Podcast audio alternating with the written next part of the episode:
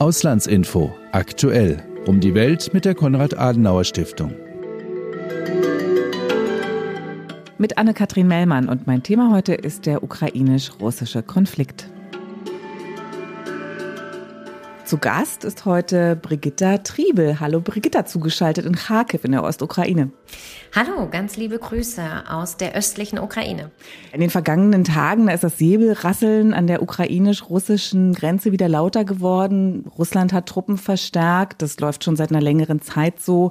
Schweres Gerät wurde aufgefahren. Der Westen reagiert sehr besorgt. Die USA warnen vor einer russischen Invasion. Auch die EU-Außenminister sind besorgt. Die sehen eine Kriegsgefahr und sie drohen mit Konsequenzen. Also das heißt Sanktionen. Brigitta, das waren jetzt die einen und die anderen. Aber wie ist das für dich in der Ukraine selbst? Hast du denn da in Kharkiv, also nur wenige Kilometer entfernt von der Frontlinie von Konfliktgebiet, eigentlich Angst vor einer russischen Invasion?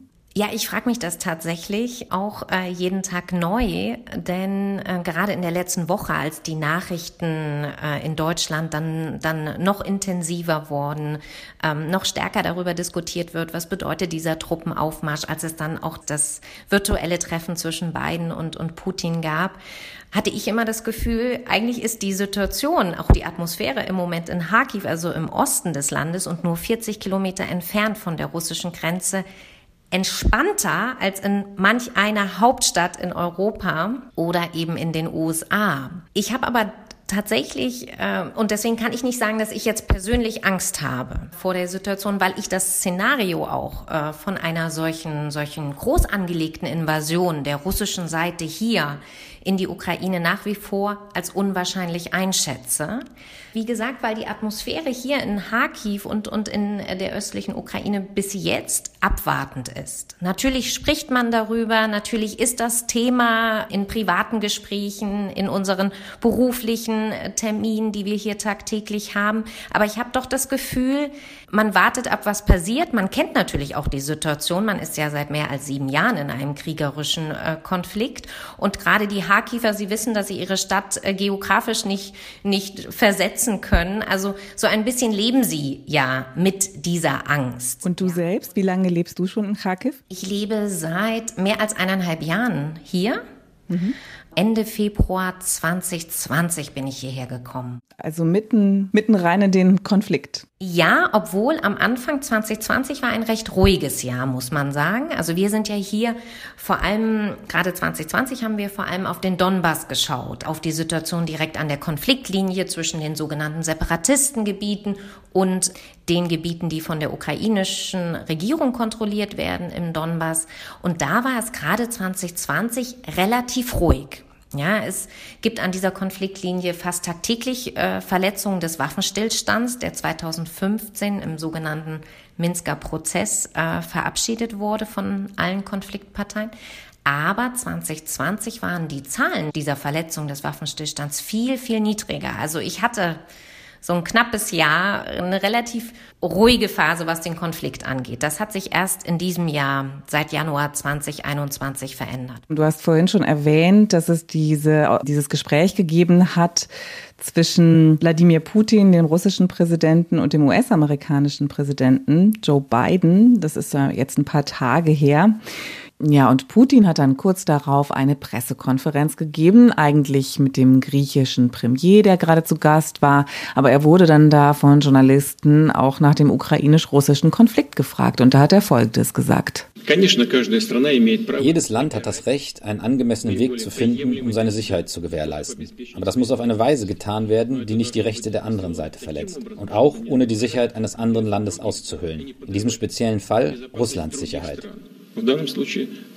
Brigitta, du hast vorhin schon ausgeführt, wie du persönlich ähm, die Kriegsgefahr, um es mal so zu nennen, wahrnimmst in Kharkiv und wie das auch in der Bevölkerung gesehen wird.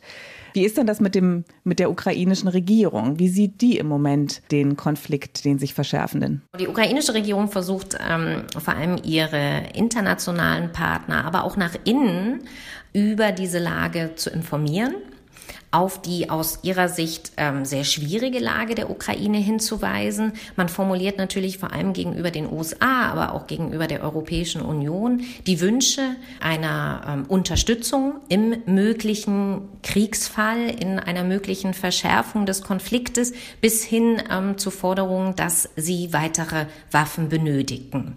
Wenn ich äh, die Kommunikationsstrategie der Regierung, auch des Präsidenten Volodymyr Zelensky hier nach innen beobachte, ist es bisher auch eine relativ zurückhaltende Kommunikation. Also man versucht, denke ich, nicht die Bevölkerung zu beunruhigen. Man versucht aber auch der Bevölkerung zu zeigen, man ist verteidigungsfähig. Also wir hatten letzte Woche den Tag der ukrainischen Armee. Da wurde die Gründung der ukrainischen Armee vor 30 Jahren gedacht.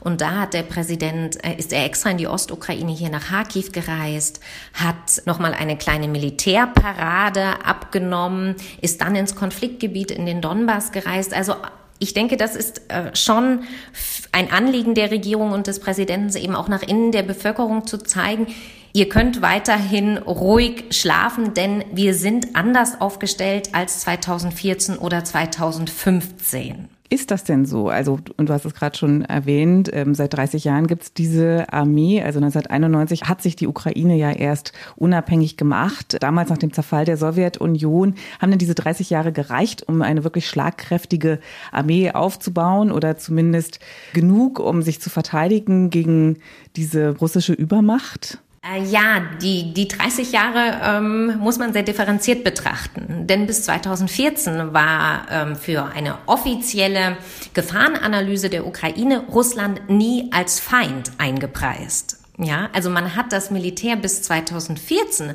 was ja größtenteils aus dem Bestand der Roten Armee personell, aber auch materiell entstanden ist, hat man nie auf Russland ausgerichtet. Ja, Russland war ja trotz der ukrainischen Unabhängigkeit immer ein sehr, sehr wichtiger politischer, wirtschaftlicher, aber auch militärischer Partner.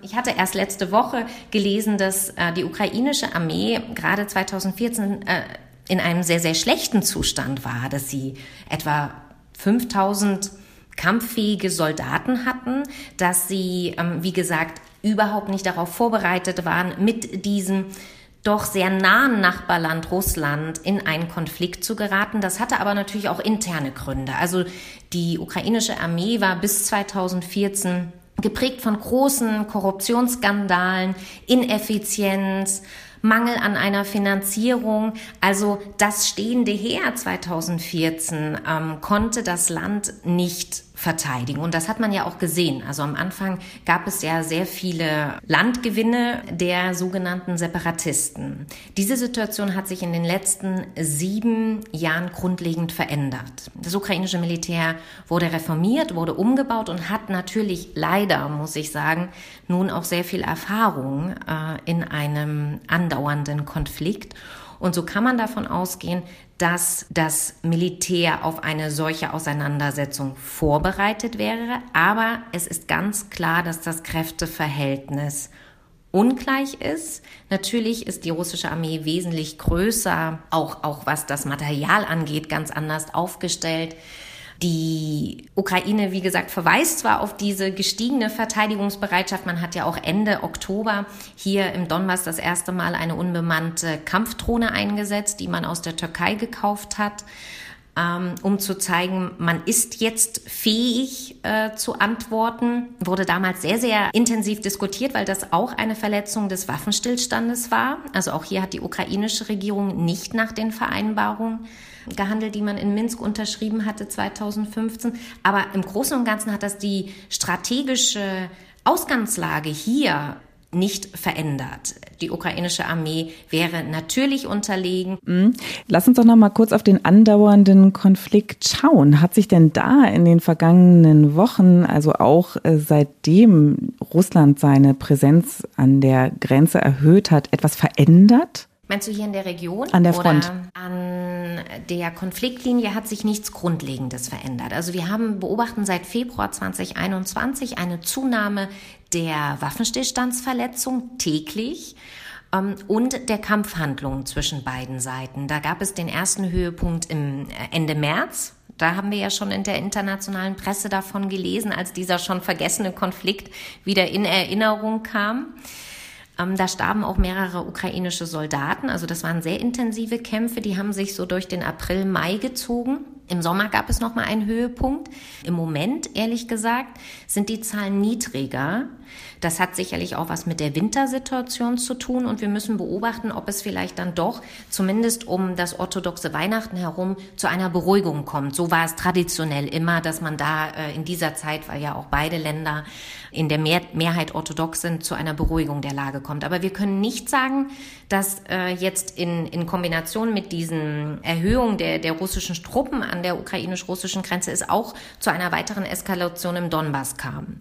Was aber ähm, eine Neuigkeit ist in dieser jetzigen Situation, dass am Wochenende zumindest die ukrainische Seite gemeldet hat, dass weitere Gebiete im Asowschen Meer, das ist dieses Binnenmeer im Osten des Schwarzen Meeres von russischer Seite gesperrt worden ist. Das ist ein Binnenmeer, was beide Seiten sich teilen. Die Nutzung ist, wurde zwar geklärt, ähm, wird aber jetzt vor allem von russischer Seite immer wieder in Frage gestellt. Und da sind jetzt auch direkt vor der ukrainischen Küste noch einmal Gebiete gesperrt worden, offiziell für militärische Übungen. Und da schauen wir gerade genau hin, wie sich die Situation entwickeln wird. Also es wird weiter eskaliert und ja, Steine des Anstoßes gibt es für den russischen Präsidenten Wladimir Putin ja mehrere. Hören wir mal einen. Wir haben regionale Angelegenheiten diskutiert, den Konflikt im Südosten der Ukraine und ein damit verbundenes Thema, das heikel für uns ist. Auch darüber haben wir gesprochen. Ich meine die Ausdehnung der NATO nach Osten unter Einbeziehung der Ukraine. Für Russlands Sicherheit ist das ein strategisch entscheidender Punkt. Wir sprechen immer offen über das Thema und warnen unsere Partner, dass das für uns inakzeptabel ist. Wladimir Putin über einen NATO-Beitritt der Ukraine, der schon seit vielen Jahren immer wieder heftig diskutiert wird, mal mehr und mal weniger, im Moment wieder mehr. Brigitta Triebel, Inwieweit steht denn diese Mitgliedschaft der Ukraine in der Ukraine selbst derzeit überhaupt zur Debatte? Ja, in der Ukraine steht diese Mitgliedschaft eigentlich mehr denn je zur Debatte. Es ist äh, der Wunsch, äh, der größte Wunsch, äh, zumindest der ukrainischen Regierung und des ukrainischen Präsidenten. Äh, aktuelle Zahlen aus dem Jahr 2021 äh, sagen uns, dass 58 Prozent der Ukrainer und Ukrainerinnen einen NATO-Beitritt befürworten würden. Denn in diesem Konflikt, der seit sieben Jahren anhält, empfinden es doch eine Mehrheit zumindest der Ukrainer und Ukrainerinnen als die einzige Sicherheitsgarantie, die sie haben. Wenn man vergleicht, interessant werden diese Umfragen und, und dieser ukrainische Wunsch, Mitgliedsland in der NATO zu werden, wenn man das vergleicht mit den Zahlen vor 2014. Vor 2014 war es genau andersrum. Mehr als 50 Prozent der Ukrainer wollten eine weitere Integration und Annäherung mit Russland. Also die NATO war damals für die Ukrainer noch sehr, sehr weit weg. Ja, also die Integration in westliche Bündnisse, auch in die Europäische Union, war damals immer noch ein Wunsch vielleicht einer kleinen Elite, ja, oder einer kleinen Gruppe. Ähm, aber das hat sich eigentlich, also diese Fokussierung auf die NATO äh, und auf den Westen ist durch den, durch die kriegerische Auseinandersetzung mit den von Russland unterstützten Separatisten entstanden und durch die äh, Annexion das heißt, Krim. Die Unterstützung durch russische Seite ist für Russland ein Stück weit auch nach hinten losgegangen, denn das ist ja das, was Russland nicht will. Ja, also da gebe ich dir völlig recht. Äh, wenn man es aus dieser Perspektive sieht, hat damals die russische Führung ihr Ziel 2014 eben gerade nicht erreicht. Also ihr Ziel war ja, die Ukraine eben vor einer Annäherung an die EU und dann auch im, im Weiteren an die NATO äh, zu verhindern. Und eigentlich hat man es durch diese Konfliktsituation erst geschafft, dass äh, mehr und mehr Ukrainer sagen, sie möchten eine stärkere Abgrenzung zu Russland. Und das Interessante ist gerade hier im Osten, also wir haben ja hier eine Region, die historisch, politisch, wirtschaftlich immer sehr, sehr nah mit der anderen Seite der Grenze verbunden war. Die Mehrheit der Menschen spricht hier Russisch, ja. Und hier war es erst recht vor 2014 völlig unvorstellbar, dass die Ukraine ein NATO-Mitgliedsland wird. Man hat hier auch noch viele Erinnerungen an die Sowjetunion und verbindet die Sowjetunion hier tatsächlich ja auch äh, mit, mit den großen Zeiten des, des Donbasses, als man eine sehr, sehr wichtige Region für, für die Wirtschaft der Sowjetunion war. Und als die Aber Sowjetunion noch ein sehr, sehr wichtiges Land war im, im, im Gefüge der Welt, ja. Also insofern passt das ja fast zu dem innerrussischen, zu dieser Erzählung dieser Nation, der ihre Größe, die irgendwann mal abhanden gekommen ist, jetzt wieder zurückgegeben wird. Ja, also es ist ja ganz schwer eigentlich, äh, sich da nicht mehr zu identifizieren, sozusagen von heute auf morgen. Aber sehr spannend, dass die Bevölkerung das inzwischen ein bisschen anders sieht und sich eben auch diesen Schutz und diesen Beistand von westlicher Seite wünscht. Ich glaube tatsächlich, dass diese Entwicklung in der Bevölkerung erst passiert ist, als man gesehen hat, welche Folgen diese kriegerische Auseinandersetzung hat. Weil es gab auch natürlich hier 2014 zumindest Stimmen, die gesagt haben, vielleicht ist es unter russischer Führung besser, vielleicht sind unsere Renten äh, höher. Ja, also wir sind ja hier in einer Region, die, wie gesagt, mal eine sehr, sehr große Geschichte hatte. Aber spätestens seit den, seit den 90er Jahren sehr, sehr viel an Wirtschaftskraft, an Zukunftsfähigkeit verloren hat und natürlich die Menschen hier ähm, zumindest einige Gruppen gehofft hatten, dass es vielleicht unter russischer Führung anders sein kann. Aber als man gesehen hat, was für eine verheerende Politik diese sogenannten Separatisten in Luhansk und Donetsk geführt haben, dass sie Folter in Keller eingerichtet haben, dass sie Menschen, die politisch andere Meinungen hatten, verfolgt haben, dass sie aber auch wirtschaftlich den Menschen keine Zukunft gegeben haben. Und, und dieser, diese kriegerische Auseinandersetzung nun schon so lange andauert, hat es bei vielen Menschen doch zu einem Umdenken geführt, ja, die mittlerweile zumindest sagen, wir wollen diesen Krieg nicht mehr. Und diese kriegerische Auseinandersetzung wird eben mit Russland verbunden. Was ich auch noch in diesem Punkt hinzufügen möchte, Damals sind ja sehr, sehr viele Menschen aus dem Donbass geflohen. Mehr als ähm, eineinhalb Millionen Menschen sind in die Ukraine geflohen und hier in Kharkiv, in der zweitgrößten Stadt, ähm, der Ukraine mit etwa 1,5 Millionen Einwohnern haben wir etwa 100.000 offizielle Binnenflüchtlinge. Und auch diese Menschen haben natürlich die gesellschaftliche Diskussion und auch die Einstellung hier äh, in der Stadt verändert, ja, weil sie kamen als Flüchtlinge aus dieser kriegerischen Auseinandersetzung. Auch diese Entwicklung sollte man nicht vergessen. Ja, du hast es vorhin ähm, schon gesagt, das ist immer wieder ein vergessener Konflikt gewesen. Durch diese Eskalation jetzt, diese neuerliche von russischer Seite, ist der Konflikt wieder im Bewusstsein der Weltöffentlichkeit. Was würdest du sagen, Brigitta, was bleibt jetzt Wladimir Putin eigentlich noch, nachdem er da so viele Soldaten zusammengezogen hat an der Grenze, so viel Material? Kann man denn diese Schraube überhaupt noch weiter drehen?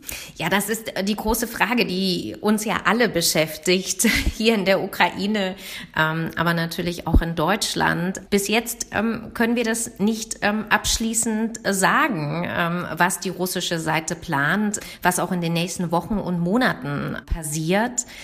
Von ukrainischer Seite werden sehr unterschiedliche Szenarien diskutiert. Wie gesagt, das Szenario einer großen Invasion auch von unterschiedlichen äh, Seiten an der ukrainisch-russischen Grenze wird immer noch als unwahrscheinlich eingeschätzt. Was aber als mehr wahrscheinlich eingeschätzt wird, dass auch das nächste Jahr sehr unruhig werden wird, dass es eben unter anderem im Donbass zu einer weiteren Eskalation kommen wird, dass wir einfach wieder Phasen erleben werden, in denen es äh, zu angespannten Situationen kommt. Denn es ist ja, der Konflikt ist nicht gelöst und gerade die ähm, Ziele, die Forderungen, die der russische Präsident formuliert hat, sind ja noch nicht umgesetzt. Und nun ist äh, eben die Frage, wie der Westen äh, mit diesen Forderungen umgehen wird. Ja, was könnte denn jetzt dazu beitragen, diesen Konflikt tatsächlich zu lösen, zu befrieden? Ich denke, im Moment gibt es sehr, sehr wenig Möglichkeiten, sehr, sehr wenige Instrumente, diesen Konflikt wirklich zu lösen. Ich denke, man muss sich auf kleine Schritte konzentrieren. Eine Konfliktlösung, die sozusagen das Territorium der Ukraine wieder herstellen würde, die territoriale Integrität der Ukraine ist, denke ich, im Moment sehr, sehr unwahrscheinlich. Damit können wir nicht rechnen. Ja. Nichts, worauf sich Russland einlassen würde. Genau, auch natürlich die Rückgabe der Krim zum Beispiel, was natürlich weiterhin von der ukrainischen Seite gefordert wird, ist im Moment völlig unwahrscheinlich. Deswegen ist es, denke ich, wichtig, dass man sich auf kleinere Schritte äh, konzentriert. Das wäre im Donbass vor allem erst einmal den seit 2015 schon vereinbarten Waffenstillstand einzuhalten und dann auf Grundlage dieser etwas ruhigeren Situation noch einmal schauen, wie kann man den Minsker Prozess wiederbeleben, wie kann man das Normandie-Format wiederbeleben, also dass sich Russland, Frankreich, Deutschland und die Ukraine an einen Tisch setzen und zumindest solche kleinen Schritte besprechen. Denn zumindest, wenn man diesen Konflikt nicht lösen kann, sollte man doch über menschliche Erleichterungen nachdenken. Ja. Wie gesagt, wird dieser Konflikt nicht nur zwischen der Ukraine und Russland entschieden, sondern es wird natürlich auch ganz entscheidend sein, wie die Gespräche zwischen Russland und den USA weitergehen, ob es dort zu Ergebnissen kommen wird, ob man dort vielleicht auch ein längerfristiges Format findet, um sich über eine Sicherheitsstruktur in Europa auszutauschen, die natürlich aus ukrainischer Sicht immer nur mit der Ukraine möglich ist. Und Brigitta, wie würdest du einschätzen, was die ukrainische Führung im Moment von Deutschland erwartet, auch jetzt unter verändert Vorzeichen mit einer anderen Bundesregierung? Ja, man schaut natürlich auch hier äh, sehr gespannt auf die neue deutsche Bundesregierung.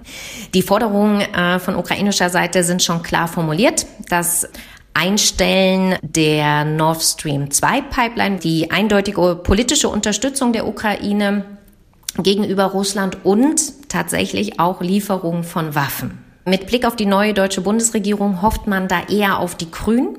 Robert Habeck war ja im, im Frühjahr dieses Jahres in äh, der Ostukraine und hat bei seinem Besuch augenscheinlich unter dem Eindruck der Situation ähm, dort das erste Mal formuliert, Deutschland sollte darüber nachdenken, Waffen zu liefern. Und äh, seit dieser Äußerung ähm, hofft tatsächlich die ukrainische Seite, dass die Grünen in der neuen Bundesregierung ähm, vielleicht auch in dieser Frage etwas machen können, was ich als sehr unwahrscheinlich einschätze. Und wahrscheinlich auch, weil Sie die Partei sind, die auch ganz klar dafür stehen, äh, dass Nord Stream 2 so nicht ans Netz gehen wird. Genau, also alle Nachrichten, die im Moment auch diskutiert werden, auch in Deutschland, die Äußerung von Annalena Baerbock äh, mhm. äh, zu Nord Stream 2, werden hier natürlich sehr intensiv gelesen. Da finde ich, muss man immer so ein bisschen aufpassen. Da werden manchmal Erwartungen in der Ukraine geweckt, die man vielleicht nicht unbedingt der Realität entsprechen. Also auch damals, als Robert Habeck da war, gab es dann wirklich die Diskussion, wird jetzt Deutschland Waffen liefern, ähm, was äh, natürlich dann relativ schnell verneint wurde oder äh, von der damaligen Bundesregierung nicht, nicht weiter kommentiert wurde, weil Deutschland keine Waffen in Konfliktgebiete liefert. Und äh, vielleicht noch kurz zur Erklärung, Brigitta, warum hat die Ukraine ihrerseits ein Problem mit Nord Stream 2? Die Ukraine ähm, interpretiert äh, diese Pipeline äh, grundsätzlich anders ähm, als zumindest die zurückliegende Bundesregierung. Also die Ukraine versteht es als geopolitisches Projekt Russlands, um die Ukraine von dem europäischen Gasmarkt fernzuhalten, abzuschalten. Man macht sozusagen einen Bogen um die Ukraine durch das genau, Meer. Macht einen mhm. Bogen äh, um die Ukraine. Man braucht die Ukraine nicht mehr als Transitland. Was zwei Konsequenzen für die Ukraine hat. Einmal ähm, fallen dann äh, die Einnahmen für diesen Gastransit weg. Und die zweite Konsequenz, die als hier, hier als wesentlich schwerwiegender äh, eingeschätzt wird, ist, dass äh, dann Russland auch die Ukraine als Transitland nicht mehr braucht und somit den Druck auf die Ukraine noch stärker erhöhen kann. Also sozusagen für die Ukraine war es auch so ein bisschen ein Faustpfand, noch als Transitland zu gelten. Dann hatte man zumindest die Hoffnung, dass Russland das Land eben nicht weiter unter Druck setzen wird. Und das könnte, so zumindest die ukrainische Vorstellung, dann Geschichte sein. Brigitta, ich danke dir ganz, ganz herzlich für diese sehr spannenden Einblicke in die Ukraine, über die im Moment viel geredet wird wegen des verschärften ukrainisch-russischen Konflikts, aber eben selten mit Leuten, die auch wirklich in der Ukraine leben. Dank dir. Das war Auslandsinfo aktuell, heute mit Kassbüroleiterin in Kharkiv, Brigitta Triebel. Mein Dank geht auch an Fabian Wagener für Übersetzungen und an das gesamte Auslandsinformationen-Team. Ich bin Anne-Kathrin Mellmann, sagt Tschüss bis 2022. Das neue Jahr beginnt hier dann mit einem sehr schwierigen Thema, und zwar der Frage, wie geht es nach Afghanistan außenpolitisch weiter? Bis dahin, frohe Festtage und einen guten Rutsch.